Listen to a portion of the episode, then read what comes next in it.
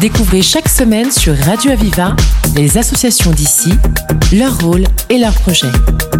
La voix des assauts, le rendez-vous de celles et ceux qui créent du lien. La voix des assauts sur Radio Aviva. Aujourd'hui, nous accueillons Corinne Grillet. Bonjour. Bonjour.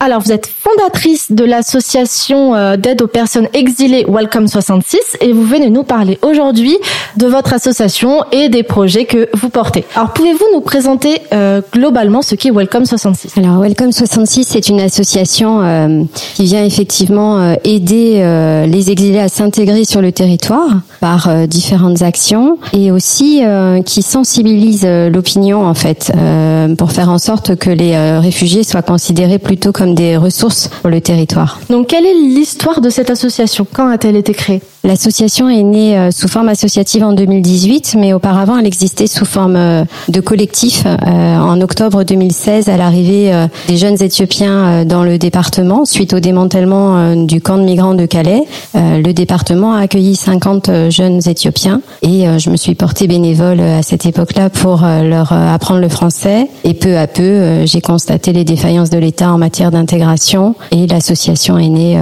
au fil du temps. Donc vous êtes la fondatrice et euh, ça vient d'une volonté propre aussi donc de monter cette euh, cette association? Oui, ça vient ça vient d'un constat en fait qui a été fait euh, que ce type d'association n'existait pas en tout cas pas sur les PO et, il y avait urgence selon moi à faire en sorte que que tous ces jeunes se sentent mieux et, et qu'on arrête de leur infliger des souffrances supplémentaires. Évidemment.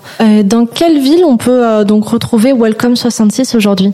À Perpignan. On est basé sur Perpignan. Euh, on a la chance d'être hébergé par le Secours catholique depuis un, an et demi, donc euh, pas à plein temps malheureusement. On est à la recherche d'un local pour pouvoir euh, exercer et accueillir 7 jours sur 7, j'ai envie de dire, puisque on a eu 350 exilés qui sont venus par exemple en 2022 et sur trois demi-journées, j'avoue que le, planning est un peu serré. Effectivement. L'association, elle porte quand même des, des valeurs, des objectifs. Quels sont-ils? Alors les valeurs essentielles, c'est c'est la solidarité en fait. C'est euh, la solidarité entre les peuples aussi, puisque on considère que qu'on a chacun quelque chose à apporter à, à l'autre et, euh, et on se base énormément sur ça. C'est-à-dire que parmi nos bénévoles, on a euh, des jeunes exilés qui manifestent l'envie d'animer un atelier parce qu'ils ont une compétence particulière et qui viennent partager cette compétence. Et on est beaucoup dans, dans le partage en fait des savoirs et, et des compétences de chacun. Mhm. Au niveau des objectifs que vous défendez, quels sont-ils? Les objectifs qu'on défend, c'est que c'est qu'on puisse accueillir dignement euh, en France en fait. Dans l'idéal pour nous, ça serait que ce type d'association euh, existe partout et qu'un jour euh, il n'y ait plus besoin de ce type d'association parce que l'État comprendrait enfin qu'il a tout à gagner à, à, mieux intégrer en fait les personnes exilées et à leur offrir tout ce dont ils ont besoin pour qu'ils puissent se sentir épanouis et qu'ils apportent aussi leur part à l'économie du pays puisque de toute façon, contrairement à ce qu'on entend parfois, ils ne sont pas une charge pour l'État puisque l'immigration rapporte plus euh, qu'il ne coûte en réalité. Effectivement, oui.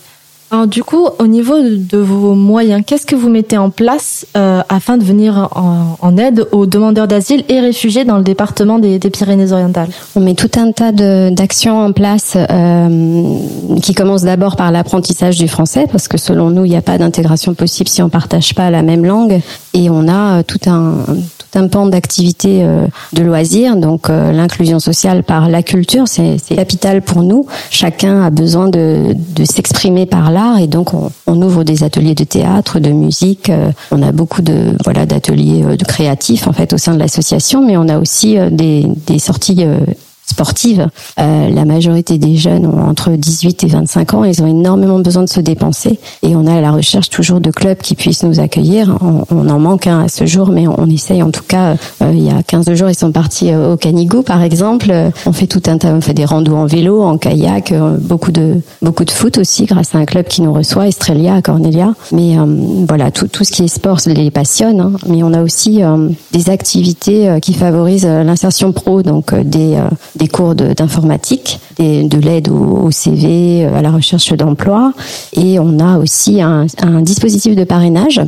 Euh, et enfin, euh, voilà, la sensibilisation qu'on effectue dans des établissements scolaires ou sur des, festivals ou d'autres événements. Et en plus de ces actions, vous avez aussi donc des, des cours de natation, des ateliers d'écriture. Vous êtes donc très très diversifié. Comment arrivez-vous à construire cela? On arrive à construire cela parce qu'on considère que chacun a sa pierre à apporter. Donc euh, chaque bénévole qui arrive euh, sait faire quelque chose, a envie de le partager et euh, peut ouvrir un atelier. De la même façon, euh, les jeunes le font aussi. Hein. Quand je dis les jeunes, c'est vrai que j'ai tendance à dire les jeunes toujours parce qu'effectivement la moyenne d'âge est plutôt jeune, mais on a parfois des, des messieurs ou des dames qui ont une cinquantaine d'années. Mais en tout cas, les exilés arrivent aussi avec des compétences, bien sûr, et mettent mettent à, à, profit pour les autres leur savoir-faire, ouvrent un atelier eux-mêmes, etc. Il n'y a pas de hiérarchie, chacun euh, peut apporter euh, ce qu'il sait faire. Euh, D'ailleurs, concernant les bénévoles, vous en êtes à combien cette année? On a 75 adhérents et une, une quarantaine de bénévoles actifs qui viennent quasiment chaque semaine. Mais on en cherche toujours. Oui, bien sûr, c'est sûr. donc, au-delà de ces bénévoles et de ces adhérents, vous avez des partenaires sur le territoire pour mener à bien vos actions? Oui, on a euh, donc Estrelia, euh, le club de foot de, de Corneilla. On a euh, le foyer laïque du Auvernais qui nous ouvre ses portes de temps en temps pour faire des initiations au rugby. On travaille pas mal avec la Casa Musicale. On a un projet musical avec eux. On a les festivals qui nous invitent très régulièrement. Voilà, on a, plusieurs partenaires. Oui. Eh bien, Corinne Grillet, je rappelle que vous êtes fondatrice de Welcome 66. Nous aborderons ensemble après la pause musicale les actions culturelles de votre association.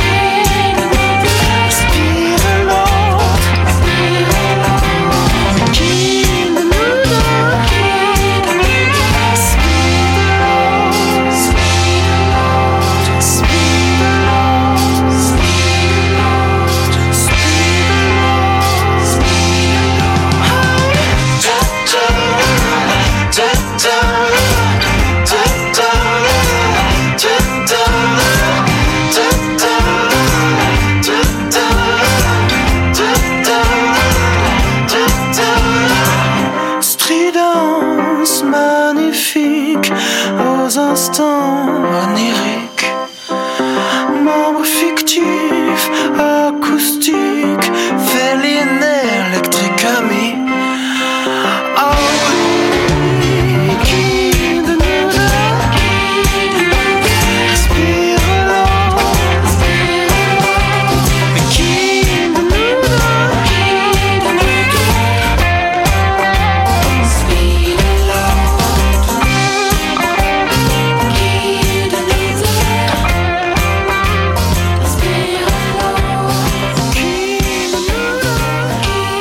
notre entretien avec Corinne Grillet, fondatrice de Welcome 66. Vous nous avez donc parlé de votre association et vous allez maintenant aborder les, actions culturelles que vous menez. Donc, outre l'aspect d'aide aux personnes exilées, vous menez également à bien des projets culturels. Euh, comment, en tant qu'association qu'on pourrait qualifier de sociale et solidaire, vous réussissez à vous impliquer dans le tissu culturel local? Euh, C'était plus facile pour moi peut-être parce que je suis photographe de profession. Donc c'est vrai que j'avais euh, j'avais quand même euh, tout un réseau d'artistes voilà autour de moi et, et pour moi en plus euh, c'est vrai que c'est très très important que euh, toutes les personnes qu'on accompagne puissent s'exprimer euh, par la danse, par le chant, par la musique, par le théâtre et donc euh, c'est devenu une nécessité en fait. Je me suis dit que si on se servait pas de toutes euh, de toutes ces euh, ces activités là, ce serait beaucoup plus facile pour eux de, de s'exprimer. Donc effectivement au fil du temps, on a pu ouvrir que ce soit grâce à des appels à projets auxquels on répond ou même des compétences des jeunes parce que parmi les jeunes, on a des, chanteurs, des danseurs, etc. et eux-mêmes ouvrent des ateliers. Euh, donc voilà, euh, ça s'est fait au fil des rencontres et, et des besoins qu'on constatait aussi sur le terrain. Donc, en plus de toutes ces actions culturelles, vous euh, préparez une exposition dans le cadre du festival Off. Comment euh, ça s'est construit Ça s'est construit parce que je suis photographe et qu'un jour, euh, enfin même à plusieurs reprises d'ailleurs, sur sur des activités, euh, je voyais bien que certains jeunes euh, euh, voulaient m'emprunter mon appareil photo pour pouvoir euh, s'essayer à, à la prise de vue, etc. Et donc je leur ai proposé de de participer à des ateliers photos que j'ai menés durant un mois, un mois et demi. On a eu la chance d'avoir le, prêt de matériel photo par le CIP à Perpignan. Donc on est parti sur euh, 4-5 jours euh, dans les rues de Perpignan et euh, on a côtoyé euh, bah, la population locale et on les a accostés, on leur a demandé selon eux ce qui pouvait représenter la fraternité et, voilà, spontanément on a une dame qui nous a fait un, cours de sardane au pied du Castillet, c'était fabuleux et donc voilà, certains participaient, d'autres photographiaient et ça donne, un reportage photo qui est plutôt rigolo parce que le thème c'est la fraternité à Perpignan vue par les réfugiés. C'était aussi donc un moyen de provoquer une certaine cohésion entre donc les, les locaux et les personnes exilées. Exactement. Oui, oui. Le but, c'était vraiment ça parce que on a beau euh, faire beaucoup de sorties avec eux, euh, on rencontre pas forcément euh, tous les âges, euh, toutes les catégories de, de, de Perpignanais, etc. Et là, c'était vraiment l'occasion de se lancer, quoi, de au hasard euh, des rencontres, d'arrêter euh, tous les passants, quel que soit leur âge, et de leur proposer de participer à ce projet.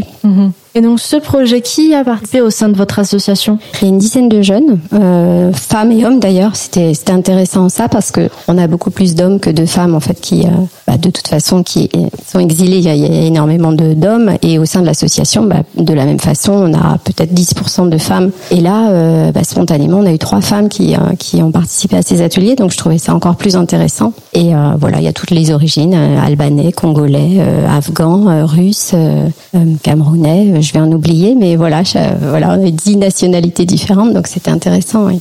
C'est un projet qui s'est monté donc euh, sur la base du volontariat. Oui, tout à leur fait. part. Tout à fait. Très bien. Donc, et la thématique, vous m'en avez euh, parlé, mais justement, qu'est-ce qui a motivé ce choix? On habite à Perpignan.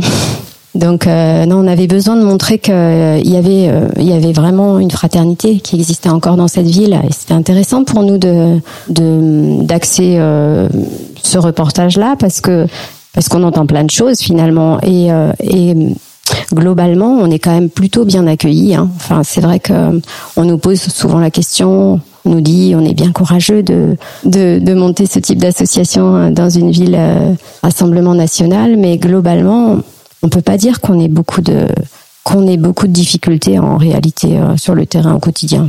Donc voilà, c'était pour montrer ça. Il fallait pas euh, raconter euh, des histoires qui n'existaient pas. Globalement, personne nous a refusé ou nous a maltraités euh, durant ce reportage. hein. Montrer en quelque sorte la, réalité en fait euh, bah, de, cette euh, implantation sur la ville et, les, dynamiques en fait qui, existent avec votre association. Oui, c'est ça. Puis les rendre visibles parce que au final, euh, il y a beaucoup de gens qui ignorent qu'il y a autant de d'exilés à Perpignan. Donc c'était important de, de se montrer et, et puis euh, avec euh, avec un projet euh, comme celui-là. Et justement, ce projet, euh, comment la, la, sa dimension culturelle elle participe selon vous à l'inclusion en fait des personnes que vous accompagnez? Hum, Alors déjà, il y a eu un, quand même un travail de réflexion avant de se lancer euh, avec les appareils photo dans la rue. On en a discuté euh, au local. On a fait, euh, on a fait quand même pas mal de, de discussions. Comment on pourrait s'y prendre Comment on va aborder les gens Qu'est-ce qu'on va leur poser comme question Enfin voilà, tout ce travail-là. Et puis eux, je pense que ça les a rassurés de voir que qu'ils étaient bien reçus en fait dans quand ils allaient vers les gens ils étaient vraiment ravis quoi que, que des inconnus puissent euh, euh, dire oui en fait à leur demande et puis euh, participent avec le sourire à un tel projet. Mhm.